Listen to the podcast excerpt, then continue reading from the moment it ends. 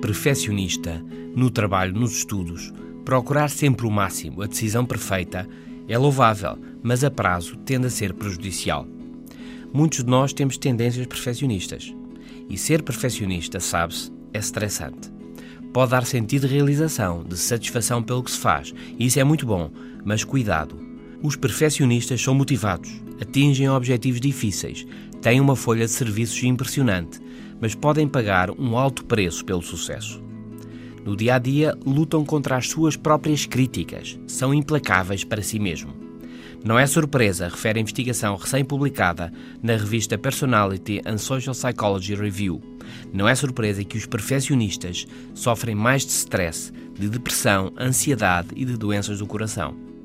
Querer ser perfeito constantemente gera sentimentos de descontrole e incapacidade.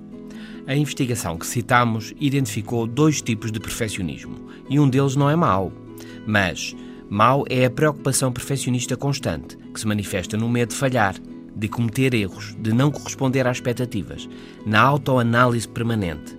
Neste tipo de perfeccionismo, as coisas são preto ou branco. Ou sou o melhor do mundo, ou não vale nada. É um stress e acaba mal. Mas há um tipo de perfeccionismo que não é mau. É o esforço perfeccionista, o ter objetivos ambiciosos, trabalhar para eles e progredir, dá-nos uma sensação de realização, uma sensação positiva. O mundo continua e não é razoável pensar que necessito, eu ou quem quer que seja, de ser perfeito. Não preciso, nem é possível. O desafio deve ser o progresso, a aprendizagem e a melhoria. Como dizia o outro, no futebol, e antes de entrar em campo por Portugal, fazer o possível por fazer o melhor possível.